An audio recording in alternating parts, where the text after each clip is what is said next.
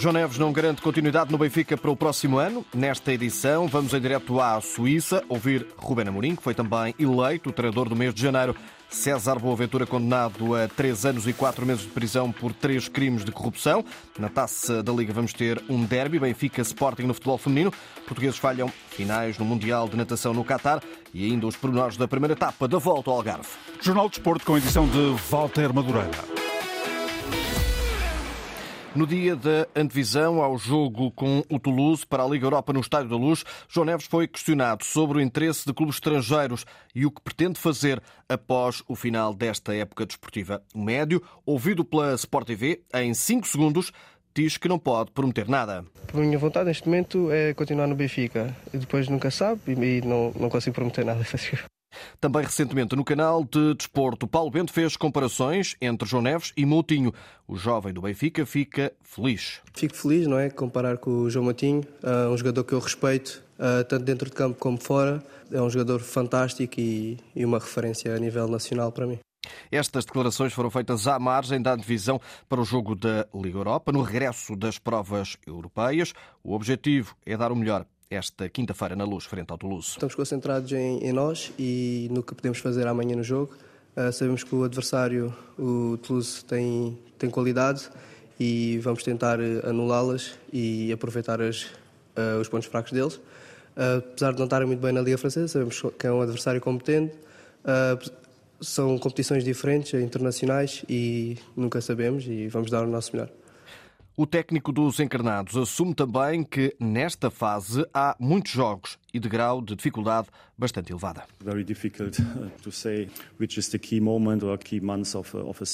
É muito difícil definir qual é o momento ou o mês-chave de uma época. Acho que não faz muito sentido pensar demasiado na quantidade de jogos em fevereiro, porque todos os jogos são importantes para mim e todos os jogos são chave. Temos que nos concentrar neste calendário duro, especialmente neste tipo no jogo seguinte. Temos que analisar e ver como estão os jogadores e encontrar a melhor abordagem para o jogo a seguir. Para mim é importante estar focado no Toulouse. Sabemos que temos de jogar outra vez no domingo e depois quinta-feira em França. Este mês não para.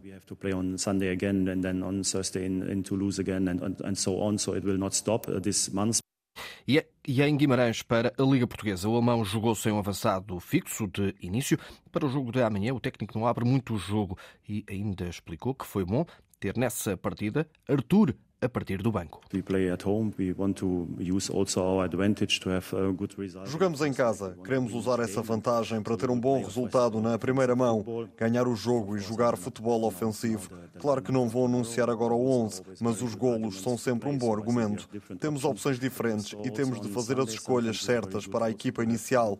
Como viram no domingo, às vezes é bom ter bons jogadores no banco para marcar golos decisivos. Ele não jogou de início, mas calhar foi por isso que conseguiu marcar dois minutos antes do fim do jogo, porque entrou depois.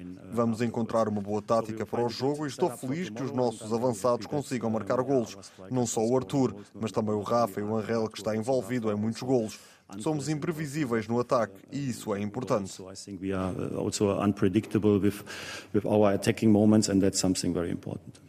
Os olhos do Benfica colocados no Toulouse, equipa que está imediatamente acima da linha de água na Primeira Liga Francesa. No fim de semana perdeu frente ao Nantes por duas bolas a uma. Será uma quinta-feira muito preenchida de jogos europeus. O Sporting joga na Suíça frente ao Young Boys, sem Just, Coates, Diomande e Paulinho. Questionado sobre se existem ou não preferências relativamente à conquista de títulos, Rubén Amorim é claro. A nossa grande prioridade é o campeonato, mas quando eu falo isso, nós não, não, não vamos deixar este jogo de lado. Em caso de dúvida, foi por exemplo do Coates, eh, em caso de dúvida de não controlarmos todas as nuances do que pode acontecer, vai pender um bocadinho para o campeonato, por todas as razões que, que já falámos até aqui. Agora, queremos vencer todos os jogos, quer na Taça de Portugal, um, quer na Liga Europa, sabendo que o campeonato é algo que, que, mexe muito com, com o nosso clube e, em caso de dúvida, terá, terá preferência, digamos assim. E o adversário de amanhã, não se pense que é fácil.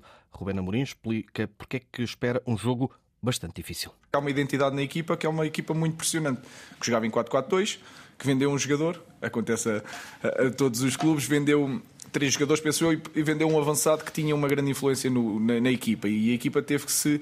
E o, e o, seu treinador teve que equilibrar a equipa de outra forma, com outras uh, nuances, e passou a jogar num, num 4-3-3. E, e, é uma equipa perigosa, que não perde em casa. Uh, há dois anos que não perde em casa para o campeonato. Uh, perdeu agora com o City e com o Leipzig para a Liga dos Campeões, com duas equipas de, de topo. Tem uma média de três golos por jogo em casa. e, portanto, esperamos uma equipa difícil as explicações de Ruben Amorim para as dificuldades que espera encontrar neste regresso das competições europeias, conferência de imprensa, acompanhada pelo enviado especial da Antena 1, Paulo Sérgio, que se junta agora em direto neste jornal de desporto. Paulo já sabe que não há Santos Just, não há Diomande, não há Coates, não há Paulinho. Eh, o técnico do Sporting será forçado a fazer aqui algumas alterações. De resto, a equipa está muito bem disposta, está a treinar nesta altura aqui no Vankdorf, em Berna. E as alterações serão desde logo evidentes na zona defensiva, porque Gonçalo Inácio vai derivar para o meio, provavelmente subindo à titularidade o brasileiro Mateus Reis para o lado esquerdo. Depois, algumas dúvidas, sobretudo na zona de meio campo, já que o próprio Ruben Amorim disse no final do jogo com o Sporting Clube de Braga que Morita precisa de descansar, precisa de ganhar ritmo. Seja como for, a equipa do Sporting poderá apresentar o seguinte 11 inicial, António Adano na baliza, depois a habitual linha de três centrais com Eduardo Quaresma de um lado, Gonçalo Inácio ao meio Mateus Reis à esquerda, Ricardo Gaio como o lateral direito Nuno Santos à esquerda. É verdade que Nuno Santos tem sete jogos eh, com 90 minutos, todos de seguida, mas eh, ouvimos há pouco na conferência de imprensa Ruben Amorim dizer que ele está eh, preparado para ser outra vez titular. Ao meio, Yulman e Daniel Bragança, e depois na frente de ataque, Marcos Edwards ou Trincão, Iócares e Pedro Gonçalves, que vai seguramente fechar o lado direito. Algumas alterações na equipa do Sporting, gerindo tantos jogos neste mês de fevereiro.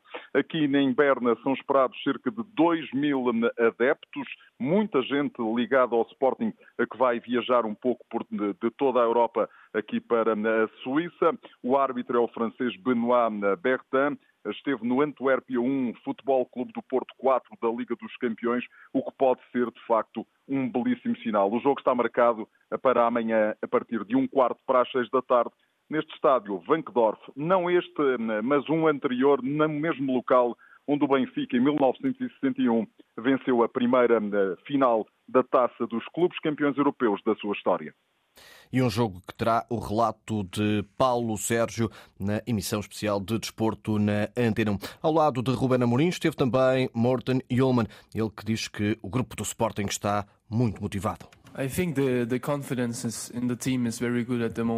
Penso que a confiança da equipa está muito boa de momento. Desde que cheguei aqui a um clube de prestígio como o Sporting, é claro que temos muita confiança e queremos demonstrá-la em cada jogo. Quando marcamos muitos golos, isso reflete-se na confiança do grupo.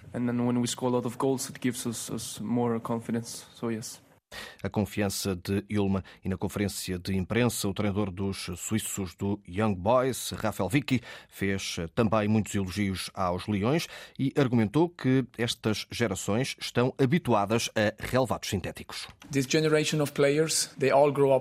Esta geração de jogadores cresceu a jogar em relevados artificiais. Até vocês em Portugal provavelmente têm relevados artificiais para as equipas jovens. Não parece que seja algo novo para 99% dos jogadores. É o que é. Jogamos num relevado artificial e temos de saber lidar com isso. 99% of the players. It is what it is. We play artificial turf. Um, yeah, we have to deal with it.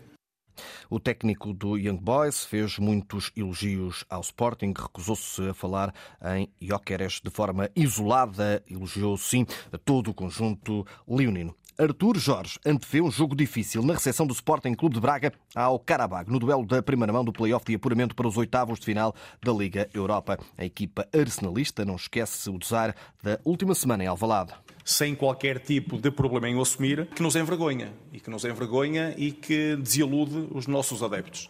Para o jogo de amanhã na Pedreira, Arthur Jorge antecipa dificuldades. Não se esperam facilidades. Uma equipa que está habituada a este tipo de provas, é uma equipa que tem a oportunidade de fazer história naquilo que é eh, chegar eh, aos oitavos de final, é uma equipa que também assumidamente já o disse, que tem feito uma preparação exaustiva para este jogo, porque em termos daquilo que é a sua competição interna, com maior ou menor dificuldade acaba por gerir aquilo que é a sua rentabilidade e tem-no feito com, com, com oito ou nove campeonatos seguidos. É uma equipa que procura assumidamente ter destaque nesta competição competição e nós teremos de estar preparados para isso. Mínimo sinal que possa existir de excesso de confiança ou de facilitismo da nossa parte será o primeiro erro que nós poderemos cometer na abordagem ao jogo. E o mesmo pensamento tem o defesa Paulo Oliveira. Temos consciência que não fizemos um, um jogo ao nível do que queríamos e do que, do que podemos fazer. Um, e a partir de agora não há outro, não há outro caminho senão uh, olhar para amanhã, uh, não como uma tábua de de salvação, como por vezes querem, querem fazer parecer, mas é, é o tentar repor a nossa verdade daquilo que trabalhámos toda a semana, porque uh, o, o, resultado do, último, do nosso último jogo não, não espelha aquilo que nós um, ah, trabalhamos e, e aquilo que é filosofia e conceito do clube. E para há pouco estava programada a conferência de imprensa do treinador do Karabakh, num eh, momento acompanhado pelo jornalista Carlos Rui Abreu. Carlos, quais as ideias principais desta conferência de imprensa?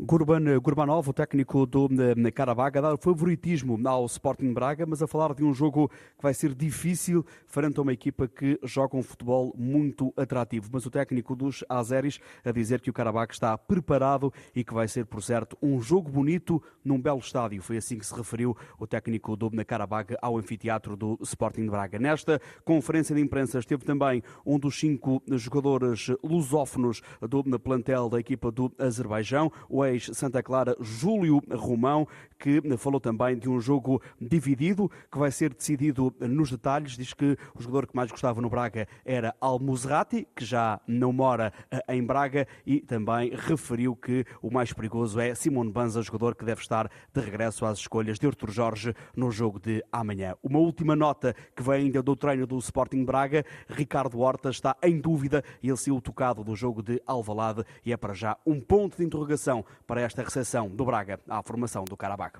E para esclarecer na totalidade amanhã, só à hora do jogo, o Sporting de Braga, no regresso à competição, no regresso das competições europeias, a defrontar em casa o Karabakh. A UEFA nomeou hoje uma equipa de arbitragem portuguesa para dirigir a primeira mão do Ajax Bodoglim, a disputar esta quinta-feira em Amsterdão, a contar para os play-offs dos 16 avos de final desta competição. O árbitro eh, principal é António Nobre, eh, o mesmo árbitro que dirigiu o Sporting Sporting de Braga, os assistentes Paulo Brás e Pedro Martins, enquanto Helder Malheiro será o quarto árbitro VAR deste encontro, a cargo de Tiago eh, Martins, enquanto a VAR Luís Godinho. Já é conhecido o calendário de jogos da meia-final que se encontra definida, assim como o derradeiro jogo dos quartos de final, ainda por concluir. No dia 29 de fevereiro, às 4 da tarde, hora de Portugal continental, vão jogar-se os 63 minutos do que falta do Santa Clara Futebol Clube do Porto. No mesmo dia, há a primeira mão da meia-final, 8h45, Sporting Benfica, com transmissão em direto na RTP.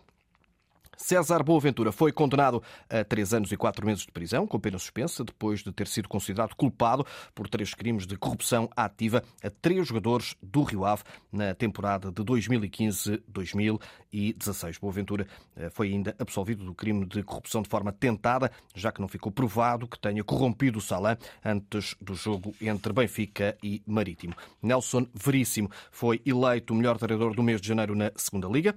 O técnico do Benfica venceu o prémio Vítor Oliveira com 28% dos votos. O Benfica é o primeiro finalista da taça da Liga de Futebol Feminino. O Valadares forçou as águias a um empate a 2 esta tarde, mas os encarnados tinham vencido 4 a 1 na primeira mão. Em Alcochete, o Sporting repetiu a vitória 1-0 frente ao Racing Power, também do primeiro jogo. Por isso mesmo teremos um derby entre os dois clubes lisboetas na final da taça da Liga. O ciclista belga Gerben Tihan, da Intermarché, é o primeiro líder da volta ao Algarve. O belga venceu também ao sprint a primeira etapa que ligou Portimão a Lagos, numa extensão de 200 km.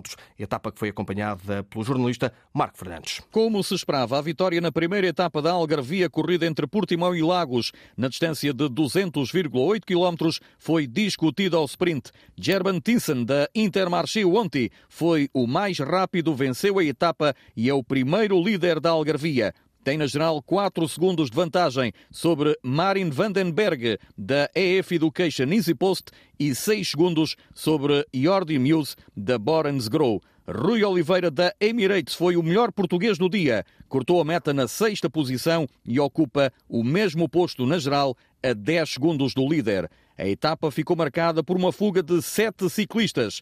Entre os fugitivos do dia andou Tomás Conte, da Ávilo do Loutano Lolé Conselho. O ciclista argentino venceu os dois prémios de montanha do dia e, no final em Lagos, vestiu a camisola azul como símbolo do líder da montanha. Sí, un grande, grande inicio de época, como estabas a decir. Eh, primeiro a prova de abertura e agora a seguir esta, esta liderança das, das, metas, das metas da montanha nesta volta ao Algarve. E, portanto, um grande trabalho tanto pessoal também de, da, da equipa que está a trabalhar de, de uma maneira perfeita, portanto iremos, iremos lutar por, por ela. Amanhã é precisamente dia de montanha na volta, com a partida para a segunda etapa a ser dada de Lagoa às 12 horas e 10 minutos e a chegada no Alto da Foia prevista para as 16h40, depois de percorridos 171 1,9 km. Mais uma etapa para acompanhar com o Marco Fernandes é a volta ao Algarve. A fechar, o nadador português Diogo Ribeiro ficou em quinto lugar nas meias finais dos 100 metros livres do Mundial de Doha e fica de fora da final. O nadador Gabriel Lopes também terminou esta quarta-feira em quarto lugar na primeira meia final dos 200 metros estilos individual e também não consegue chegar ao momento da atribuição das medalhas. Jornal de Desporto com Walter Madureira na Antena 1, RDP Internacional, RDP África e Antena 1 Açores em permanência na internet em desporto.rtp.pt.